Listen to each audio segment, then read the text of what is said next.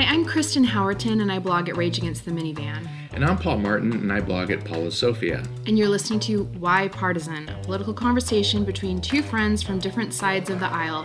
I'm a Democrat. And I'm a Republican, and we are both passionate political junkies trying to figure out how to have a civil discourse about politics. From social justice issues to the intersection of race, religion, and public policy, we're delving into all aspects of the political arena. All right, guys. Thank you so much for joining us. And we are really excited to have our first guest of the podcast. Um, this is our third episode, um, having shifted from Facebook Live to a podcast. And Paul, tell us who we're talking with today. Yeah, so we have um, Reza Aslan with us today. And um, I met Reza. Uh, about a year ago, I had started this campaign called the Christian Muslim Alliance.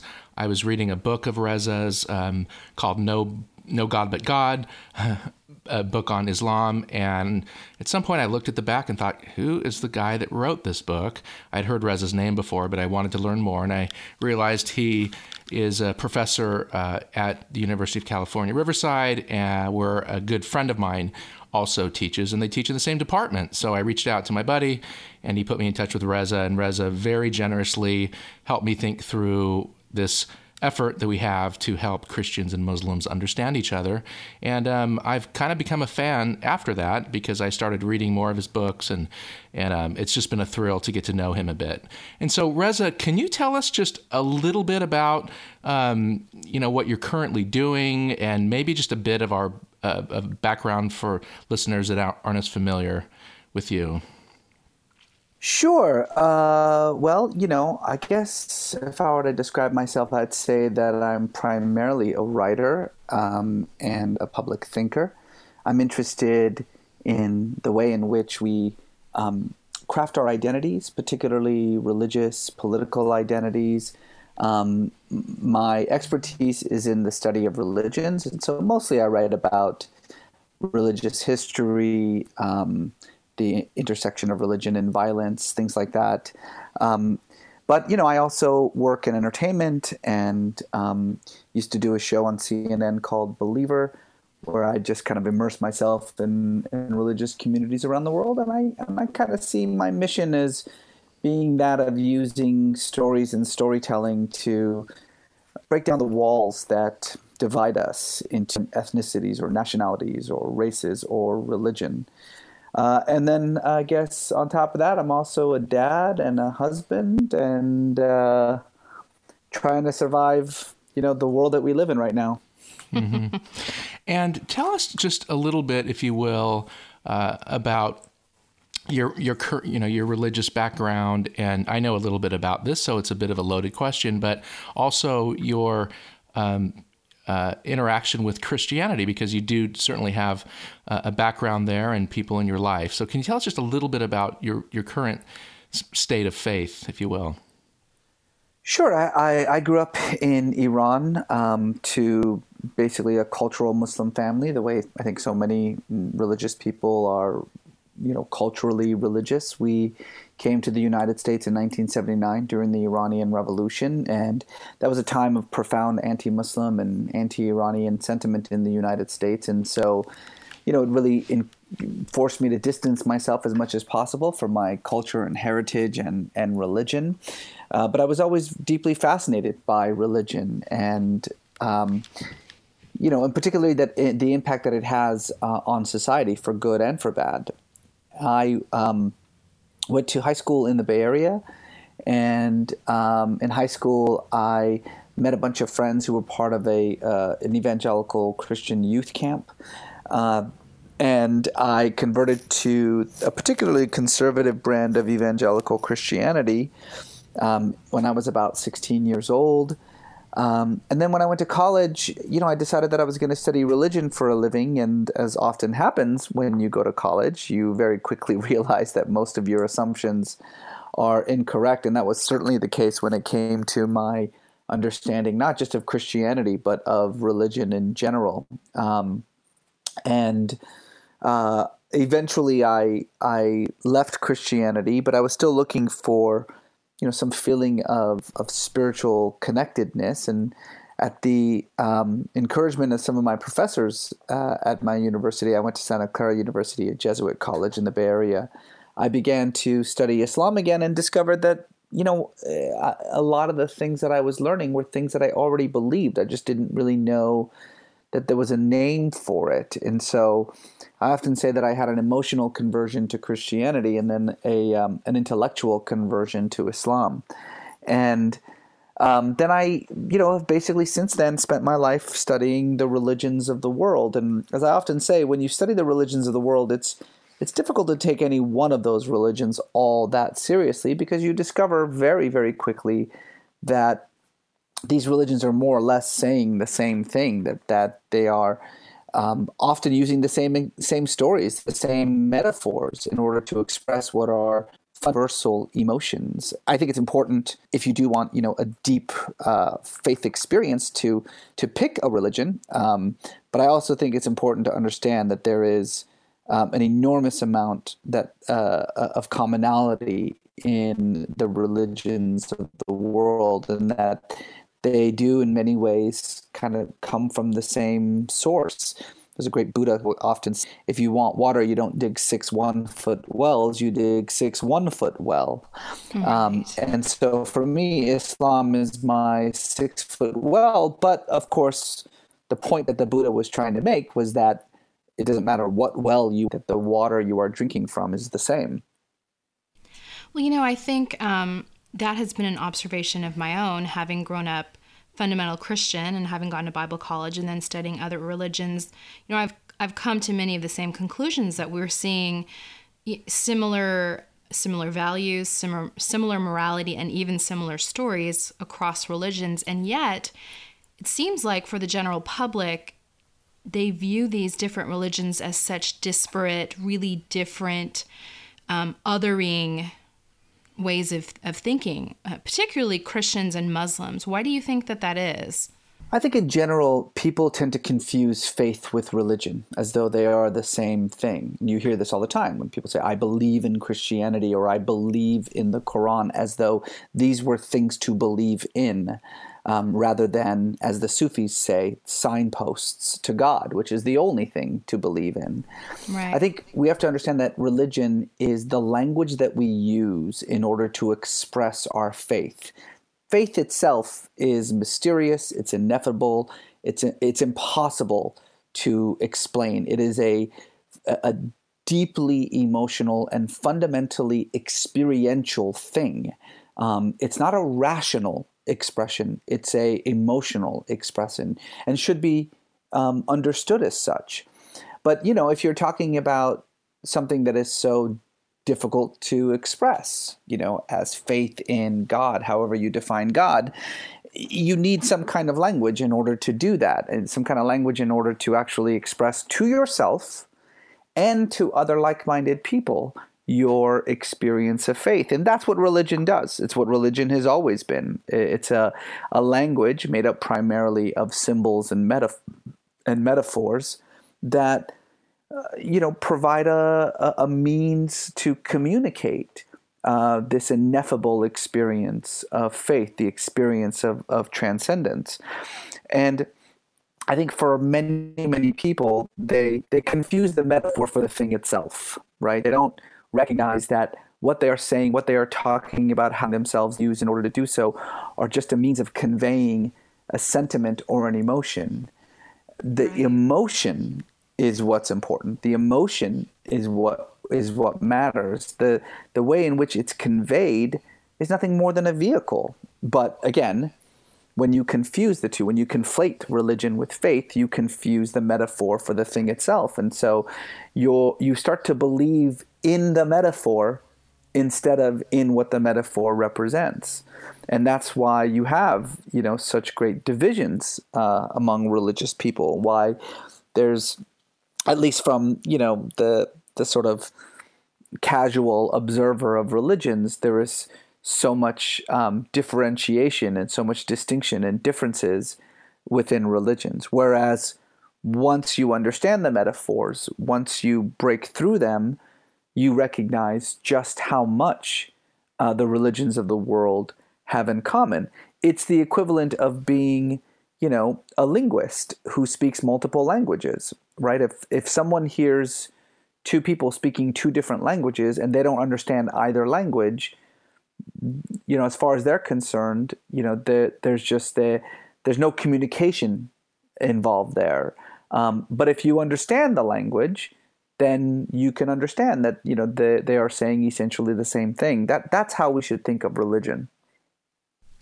So I have a question. The title of our new podcast is Why Partisan, not bipartisan, but why partisan, where we have a civil conversation about politics, but oftentimes we mix in social issues um, and things like that. Um, can we talk for a minute about our current political climate, uh, partisanship uh, specifically? Um, and there are all kinds of tentacles that wrap around um, this current administration. Mm-hmm. A lot of people feeling as though there's discrimination and xenophobia and all kinds of other things. What I mean, what are you seeing? What have you seen, kind of in the last year or so, in that respect, in your work? Well, you know, I shy away from referring to what's happening right now, the, the fundamental divide that's taking place in America um, to talk about it in partisan terms, because to do so um, is to pretend that there are two equally valid arguments here, um, mm-hmm. that there are two sides to this issue. You know, it's funny.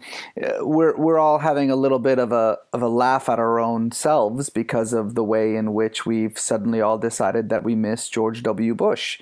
Um, right. 51 percent of Democrats now say they miss George W. Bush or that they have a positive um, view of George W. Bush. And I think we forget that, you know, this was an incredibly reviled um, person, particularly among progressives and Democrats.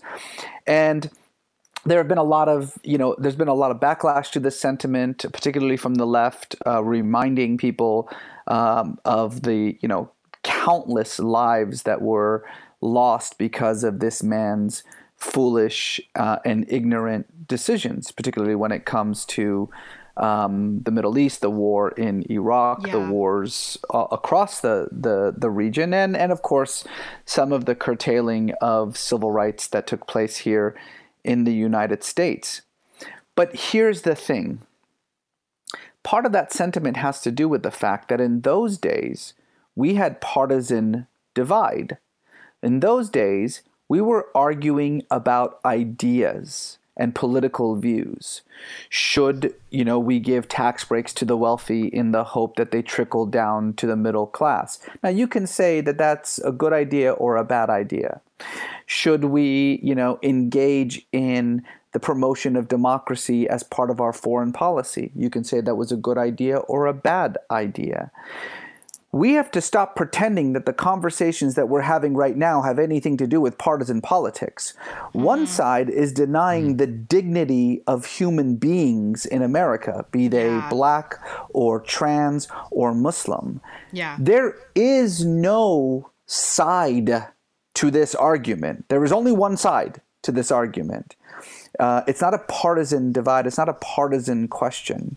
There is no both sidesism uh, here. Um, and so, you know, I, I have a lot of friends who are um, Democratic politicians who serve, you know, in in the Senate and in the Congress, and many of them um, routinely talk about, you know, reaching out to the other side and trying to govern from the center. And I, I am disgusted by those kinds of uh, conversations because, you know, there is no compromise with someone who rejects or denies your very dignity as a human being. There is no reaching out to that person. Um, and, you know, unfortunately, we're in a place right now where the vast majority of Republicans, the vast majority of the GOP, um, are completely willing to ignore um, the blatant assault on our core fundamental values as a nation uh, for the simple partisan tribalism of, you know, right. us versus them. Yeah. Yeah, you. So I mean, you're not going to hear me. In other words, you're not going to hear me say, "Hey, we can all get along and let's reach across the aisle and let's you know figure out ways of working together." No, no, there is no reaching to the other side. There is no working together. When one side denies human dignity, there is no conversation to be had. Yeah, and I, I think you're touching on something that Paul and I have been so baffled at in the last few years is that human rights have become it, it's like an entire political um, way of thinking has denied human rights. It's not just a fringe group of people, but an entire political party seem to be aligned with being okay with the denial of human rights to others. And it's it's incredibly confusing because it shouldn't be political, it should be humanitarian, but it does seem to have become a political posture.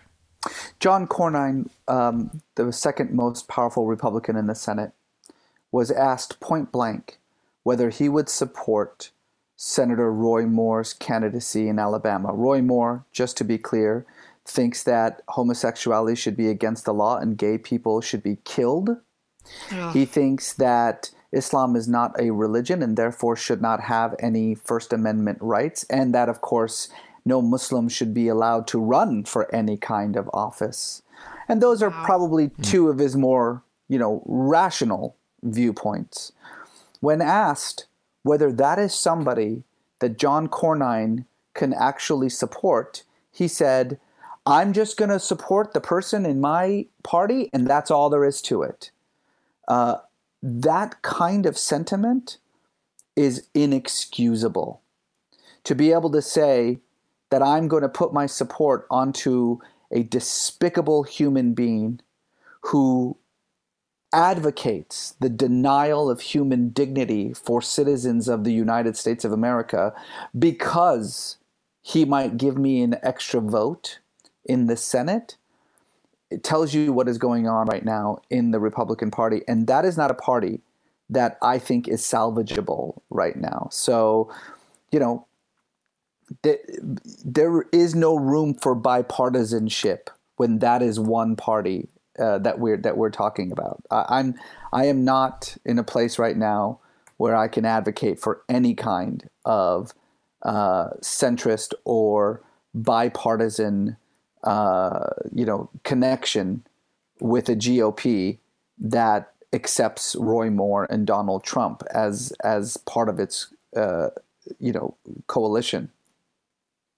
Yeah, and I have this conversation often, and perhaps I'm a dreamer. Uh, I've been told that I am one, but I do tend to wonder, purely from a strategic point of view, and feel free to um, fire back on this, but what could the GOP do given Trump's approval rating of 80 plus percent amongst Republicans, uh, other than you know what what could the GOP leaders do when he has that kind of approval, other than wait to see if this Mueller investigation truly has what we learned yesterday, which is some very, very va- valid and seemingly uh, chock full of evidence uh, uh, you know, testimony to come and discovery to come. I just wonder tactically. I mean, I know a lot of GOP leaders, none of whom are big Trump fans, but they say he just tweets right into my people's district, and it's almost like he just, you know, uh, throws in Kool Aid into their water every so often, and they drink it. And so I just wonder, like, from a tactical point of view, how much do you think that could be true? These guys know ultimately, like. Um, you know, um, uh, even Gowdy, Trey Gowdy said over the weekend, and I was very surprised to hear Trey Gowdy say, who's on the House Intelligence Committee investigating Russia, uh, Mueller's a good man. We need to let this investigation continue and let what will come out of it come out of it. So, how much do you think it's tactical? In, in spite you know, of bonehead comments like, uh, not even bonehead, vile comments like uh, John Cornyn but I, I, think the important thing to understand is that John Cornyn is not an exception; that he is the rule. You know, Bob Corker is the head the, the head of the um, Senate Foreign Relations Committee. So in other words, his job uh, is to essentially understand um, and prepare for the threats that come from outside forces to the United States of America. Bob Corker is a serious man. Whatever you else you think about him, he's a, he's a serious man. He has said that the President of the United States poses a national security threat to the lives of American citizens. That's not a joke. That's not a quote unquote titter, a Twitter spat. This is the highest ranking Republican in the Foreign Relations Committee saying that the President of the United States might kill us all, might accidentally launch World War III. Now, and then and then he says almost every every other Republican thinks that to be the case. So if you're a Republican, if you're Trey Gowdy, and you agree that the president might accidentally kill us all, and you're talking about tax reform, then you're a despicable human being. You do not deserve to be in the Senate. Your job is to protect American citizens. If you truly do believe that the president is a threat, then waiting for Mueller's investigation uh, is again, I think, a, a, a, despicable way of thinking about it. And by the way, let's just be clear about something very, very quickly. Yes, it was surprising that George Papadopoulos had been arrested months ago and had pled guilty a month earlier and had obviously been working with um, you know the investigators that was a surprise. But let's be absolutely clear there is absolutely nothing in the indictments of either gates or manafort or papadopoulos that we didn't know about already. We already knew everything in this in these indictments. It was already widely reported. It's widely agreed upon. So it's not like the republicans suddenly saw these indictments and thought wait a second. Is it possible that you know these people were in some way colluding with a foreign government uh, in order to undermine our democratic process. We all of this was information that we knew already. So you know, if what you're saying is maybe it's just a tactical way for the Republicans to sit around, uh, wait until Mueller does the job for them, and hope that before then they can get a massive tax cut, uh, well, then you know it that's that's a hard thing to actually uh, to, to reconcile with their their sworn duty uh, to uh, to protect and honor the Constitution. Yeah, and I think what's in in my in the trenches here in Orange County, uh, amongst the kinds of people that freak that you know live in this particular district, um, you know, it's fairly remarkable to bring up some uh, some brute facts, um, just really basic stuff like the rise in anti-Semitic crimes that have happened since the mm-hmm. beginning mm-hmm. of this. You know, I have Jewish friends that write grants uh, to the uh, Justice Department, and these attacks on mosques are going through the roof, uh, and of course synagogues as well, believe it or not. And yet, there's almost this haze that you know it kind of goes over their eyes, like, huh, what? Oh, but you're just you're just you're just reading the liberal media. And no, my friend writes grants. He's a former Defense Department director, and he now in his retired ages writes grants to get money allotted to these mosques and synagogues because of the increase in crimes and yet there's this ignorance. It's like people in my world hear what I say, and I almost assure you they go onto their websites. And Fox would be one of the more cons- uh, liberal websites they would go to to fact check whatever I say. And within a few hours, I will have talking points from some far, far right wing conspiracy theory website. So these times are weird in that way because I don't remember anything like that happening 10 years ago when I would get involved in these kinds of conversations. No, I, think I think you're absolutely right, and uh, and you know we we live in a in a very dangerous moment. I mean, look, uh, there's always been these kinds of xenophobic and anti-immigrant and racist um, views in the United States. They have been a part of our um, nation's history, you know, from the very beginning. They've always existed, and they certainly sure. have been around, you know, over the last few decades, where they've really started to become much more vocal and much more muscular. But they've been, for the most part, on the fringes, on on the margins of society. What is different now is that we the racist in chief is the president of the United States. That yep. That the president of the United States that his name has become a racial epithet. That people actually spray paint his name along with swastikas on synagogues and mosques as a hate crime. The name of our president is shorthand for uh, a, a, hate crime act uh, when it's when it's just simply painted, you know, on a place of worship. Um, we can't pretend that that's that that's normal. There, there we've never had right. anything yeah. like this yes. in American yeah. history before.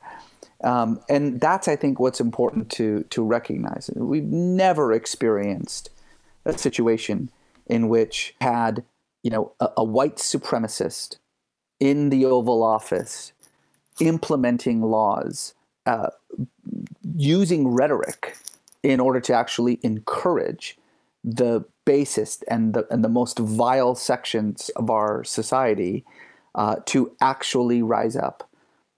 You know, to to actually cause harm. I mean, this is it's extraordinary, and this is not uh, anything again that that the GOP does not know.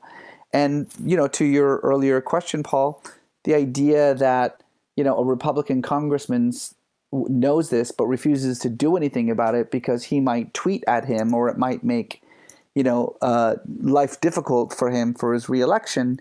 That pretty much says all you need to know about the state of the GOP right now. Yeah, I have absolutely no no question about that, and it's very clear that power, absolute power, and even if you're talking about a congressional district, does corrupt absolutely because it seems like staying in power uh, is uh, succeeding any sense of. Uh, the kinds of things that Jeff Flake started doing and Corker and to a lesser extent McCain and Graham um, but it just seems to be the case, especially with Congress. Oh, and then you have congressmen like the one in our district, Dana Rohrabacher, who might be as complicit with Russia uh, as Trump. But that's another question. Christian wanted, Kristen wanted to ask, uh, chime in on something, I think. Well, yeah, you know, actually, you know, when we're talking about the the personal I think what's hard, I think, for some people is all of this is theoretical and it's not personal, especially for white people, you know, especially for white evangelical Christians. It's this xenophobia, this racism is not directly affecting them. And there is like this empathy disconnect. And, you know, mm-hmm. I'm a mom of black children. And so I can, you know, kind of have some direct empathy with that. But for our listeners who, for whom perhaps this empathy connection is more difficult you know what what has some of this you know in particular the the muslim ban and some of the rhetoric against muslims in the last year like you know for your family for your community what are some of the effects that you're observing yeah you know to first kristen to this point that you're making which i think is so important um, it's it's ridiculous to to say, and I and I absolutely reject the notion that you know the people who voted for Donald Trump were racists and misogynists. Mm-hmm. That's ridiculous. But Trump is a racist and a misogynist. That's right. unquestionable. Right. And so you either voted for Trump because you are a racist and a misogynist and you agree with him, or because you're not and you don't care that he is. It's not a big and deal. to me, that's worse. Yeah. A- mm-hmm. And so again, I don't it's hard for me to have a lot of empathy for people who when confronted with a lying, lecherous, narcissistic sociopath who proudly confesses to being a sexual predator and thinks to themselves, yeah, but that's okay. I'm just gonna I'm gonna ignore that and vote for him anyway. I think that to me is the problem. and it's in many ways the definition of you know uh, the you know of, of white privilege that you Absolutely. can simply say, well, I'm going to ignore his blatant racism and vote for him anyway for some other reasons. Whereas if you are a minority in this country, you don't get the privilege of ignoring that kind of racism because it will impact you. Right. This is a man who has made, this is a man who has endangered the lives of my children right. with his rhetoric simply because of their ethnicity, because of how they were born. This is a man whose rhetoric has led to a tripling of hate groups in the United States since the day that he announced his candidacy. Um, so the threat is very real. And the idea that it can just be swept aside in exchange for what? A Supreme Court nominee? Um, the possibility of, you know, a tax break uh, is the definition of white privilege. And I think for white people who do want to you know, who, who do acknowledge the the racial disparity in this country, uh, they need to look to themselves and to what they are willing to um, ignore as a way of you know promoting their own agendas uh, before Yeah. they they can actually address the problem that's underlying the, the the country, the fabric of the country. Well, and I think that's why this has been such a, a kind of weep for humanity year for so many of us.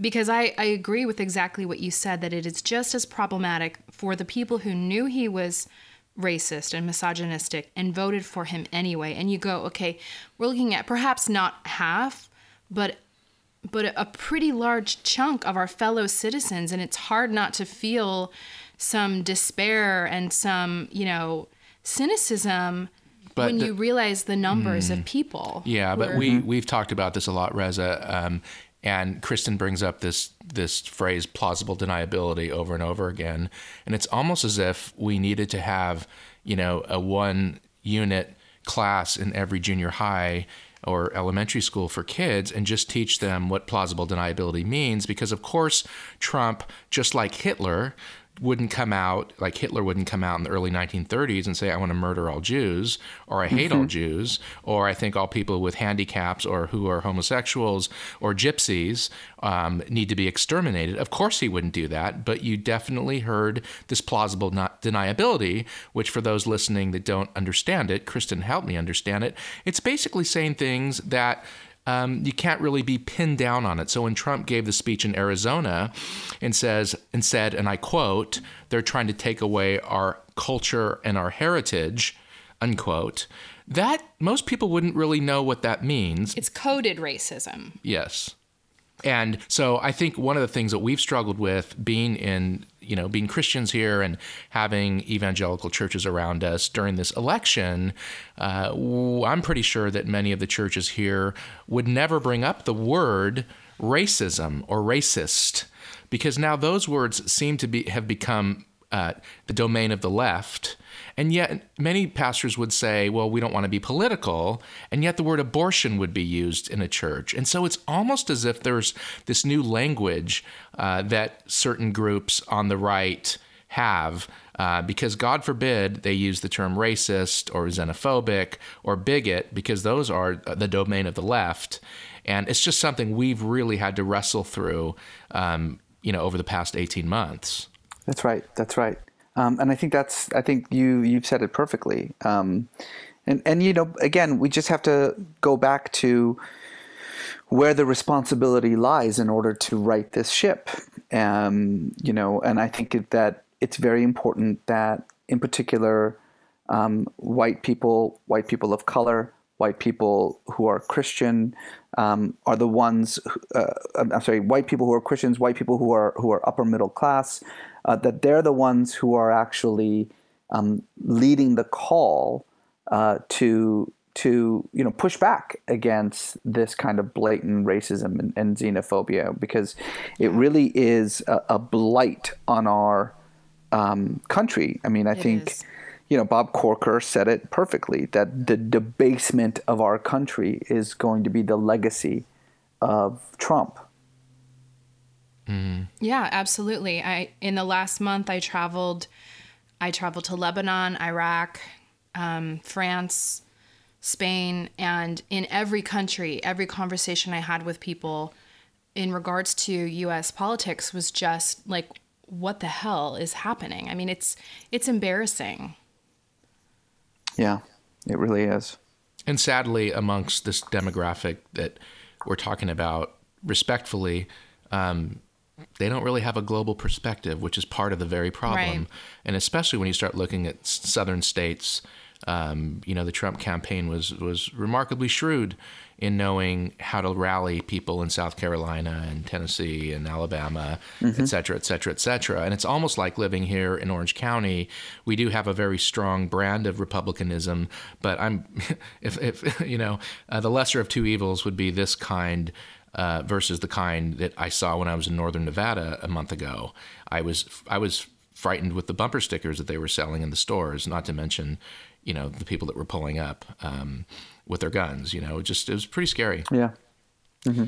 absolutely. Okay, Kristen. You know, one thing I wanted to touch on. Um, in our conversation with you as well is because I know that you're you know you're interested in politics and you're also interested in religion and one of the things that also both baffles and fascinates Paul and I in our conversations is this marriage between the evangelical Christian church and the Republican Party. Do mm-hmm. you have any insights as to how we got here? Yes, I do. Please explain. I mean, yeah. Uh, look, we're so as I'm sure most of your audience knows, um, a record 81% of white evangelicals voted for Donald Trump um, in this previous election. That's more white evangelicals than voted for George Bush, who was himself a white evangelical. Right. And mm. not only that, but currently, you know, despite the fact that Trump's numbers are, uh, you know, in in the toilet. I mean, uh, he, no president in modern history has the negative numbers that that he has. And the current AP poll now it's at 32 percent. Uh, it's peaked at around 38 percent. Um, these numbers are unprecedented, um, and indeed. Not only are his overall numbers incredibly low, but the support for almost all of his programs, including the current tax cut is extremely low, with almost all demographic groups, except for, you guessed it, white evangelical Christians. Mm-hmm. In fact, surprise, surprise. Currently, three quarters, 75% uh, of white evangelicals continue to strongly support Trump. And here's where it gets even worse. Among those uh, 75%, they um, those who go to church at least one day a week have the highest level of support for him. So it's not just white evangelicals, but the more devout you are as a white evangelical, the more likely you are to support Donald Trump. And this, of course, I think is baffling to a lot of people for obvious reasons. I mean, we yeah. are talking about, again, a thrice married, greedy, lecherous man who couldn't name a single verse in the Bible when asked to, whose worldview, whose very um, you know identity makes a mockery of core Christian values such as humility and forgiveness and compassion for the poor, uh, who is a confessed sexual predator and a serial pathological liar. And yet, he is he receives this enormous steadfast support from a voting bloc that you know proudly refers to itself as value voters, right? Um, right. Why is that? Well, there's actually three. There's there's a few reasons for this that I think need to be understood. First and foremost, um, we cannot ignore the white part of the white evangelicals. 81% of, of white evangelicals voted for Trump, but 67% of evangelicals of color voted for Hillary Clinton. So, in other words, mm-hmm. these two people believe the exact same thing, they share mm-hmm. the same theology, they just have different skin color. And the majority of whites voted for Trump, and the majority of non whites voted for Hillary Clinton. So the whiteness is a big part of this. Uh, you know, my good friend um, Jim Wallis, you know, uh, the the founder and president of Sojourners, I think put it really well. He said that, you know, white evangelicals uh, acted more white than evangelical during the 2016 yes, presidential did. thing. So that's that's a part of it. Okay. I think there's a second reason too that I think is really important to understand, and that is you're now seeing um, the consequence of this pernicious theology, the so called prosperity gospel, and mm. the way that this cancer has begun to rot out the center of white evangelical Christianity in America. For your viewer, your listeners who don't know what prosperity gospel means, it's the notion that um, material prosperity is a sign of God's blessing, that what God really wants from you is right. wealth and prosperity. Um, you know, this is the kind of stuff that charlatans like T.D. Jakes and Joel Osteen uh, get millions and millions of dollars uh, for for preaching. That has for years been infiltrating white evangelical Christianity in the United States, and mm. It has now essentially hijacked it to the point where a great many white evangelicals simply understood Trump's material wealth as a sign of God's blessing. And that freed Donald Trump from having to do what every other political candidate, certainly every other Republican candidate for president, has had to do, and that's actually prove his spiritual uh, bona fides, right? Trump didn't have to prove that he's a Christian.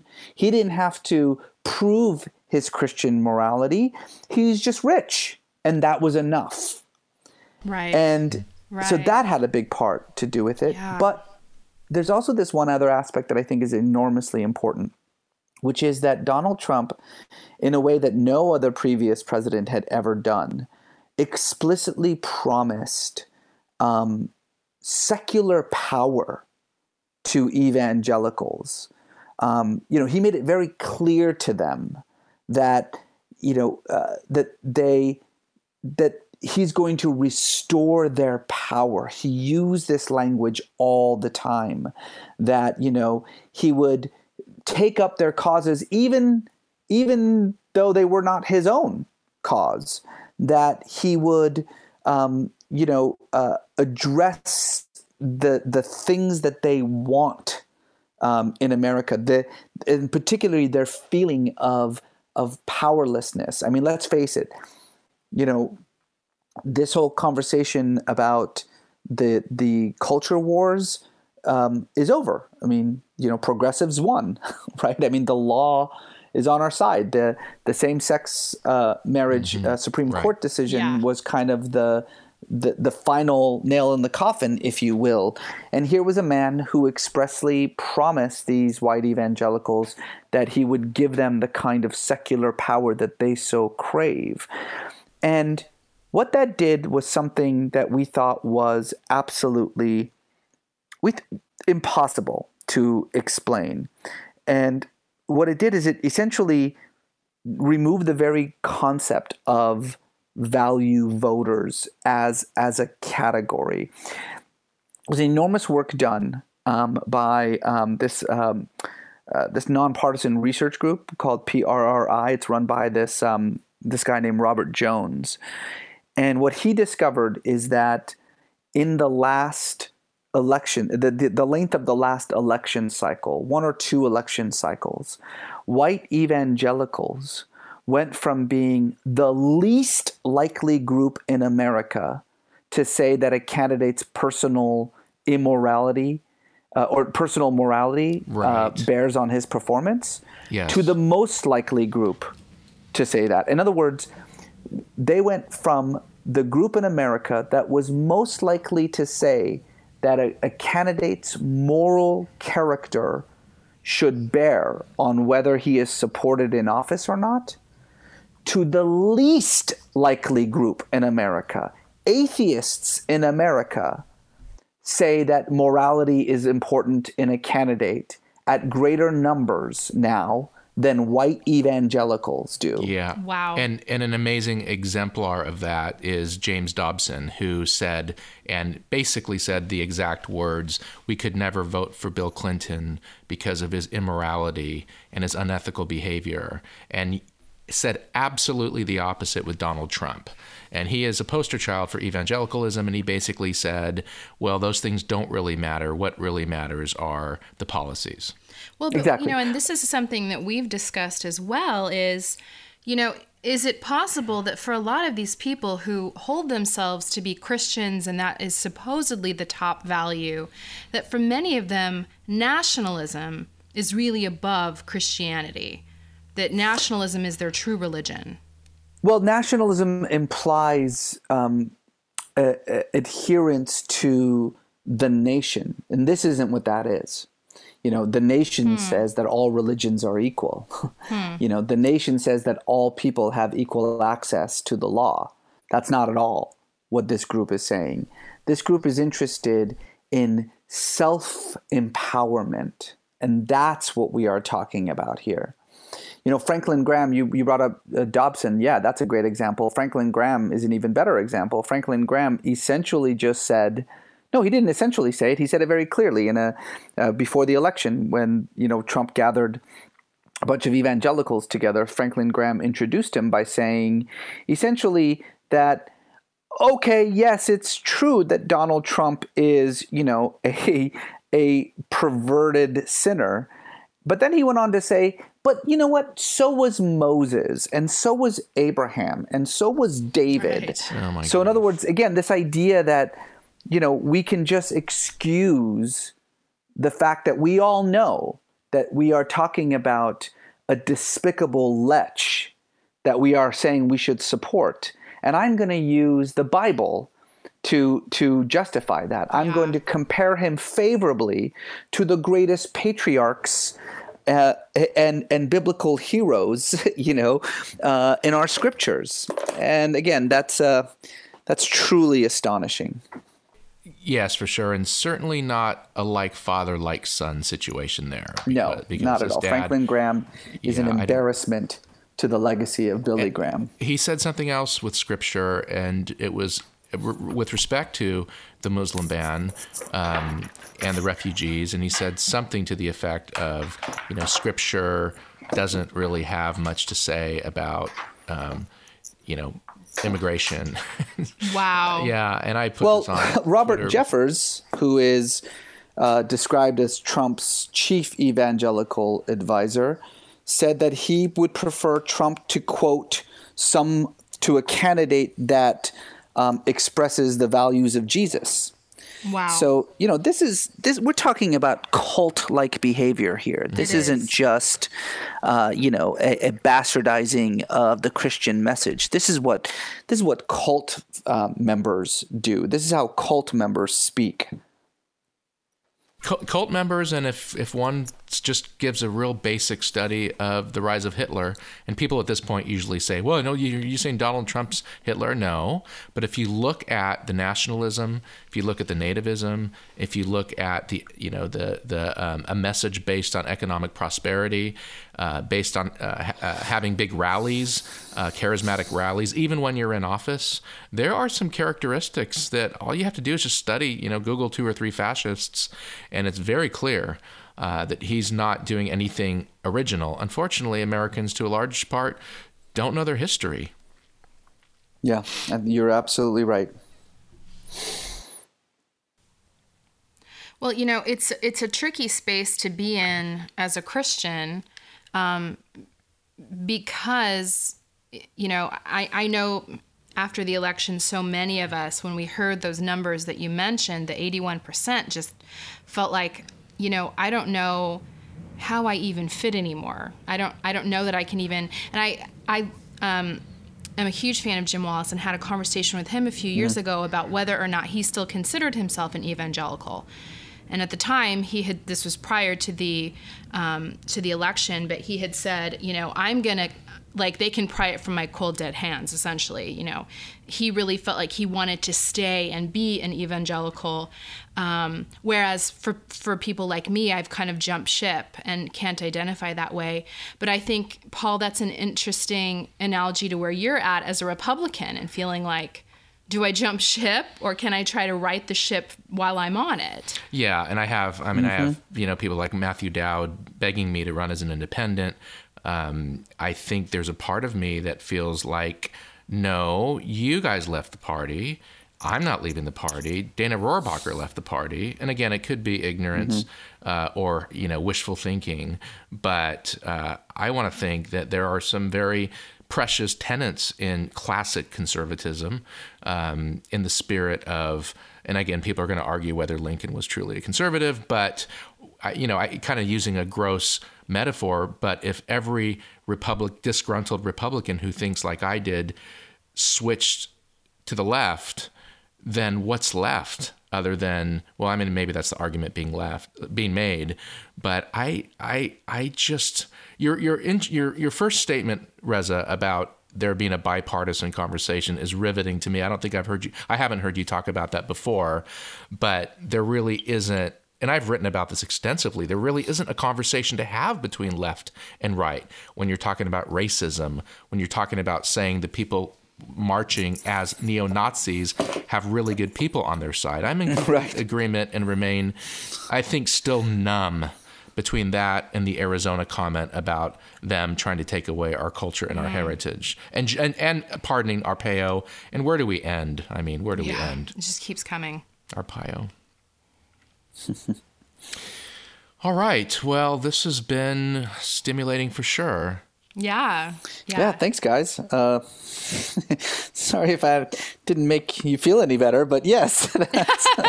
well, let's. now that we all feel right horrible about the country. well, you know what? Actually, I want to end with this question, um, and maybe you know maybe we can leave our listeners with with some kind of a touch point. But Reza, you know, f- for you as someone who has sort of bridged this gap between, you know, growing up Muslim, a conversion to Christianity, kind of coming back around.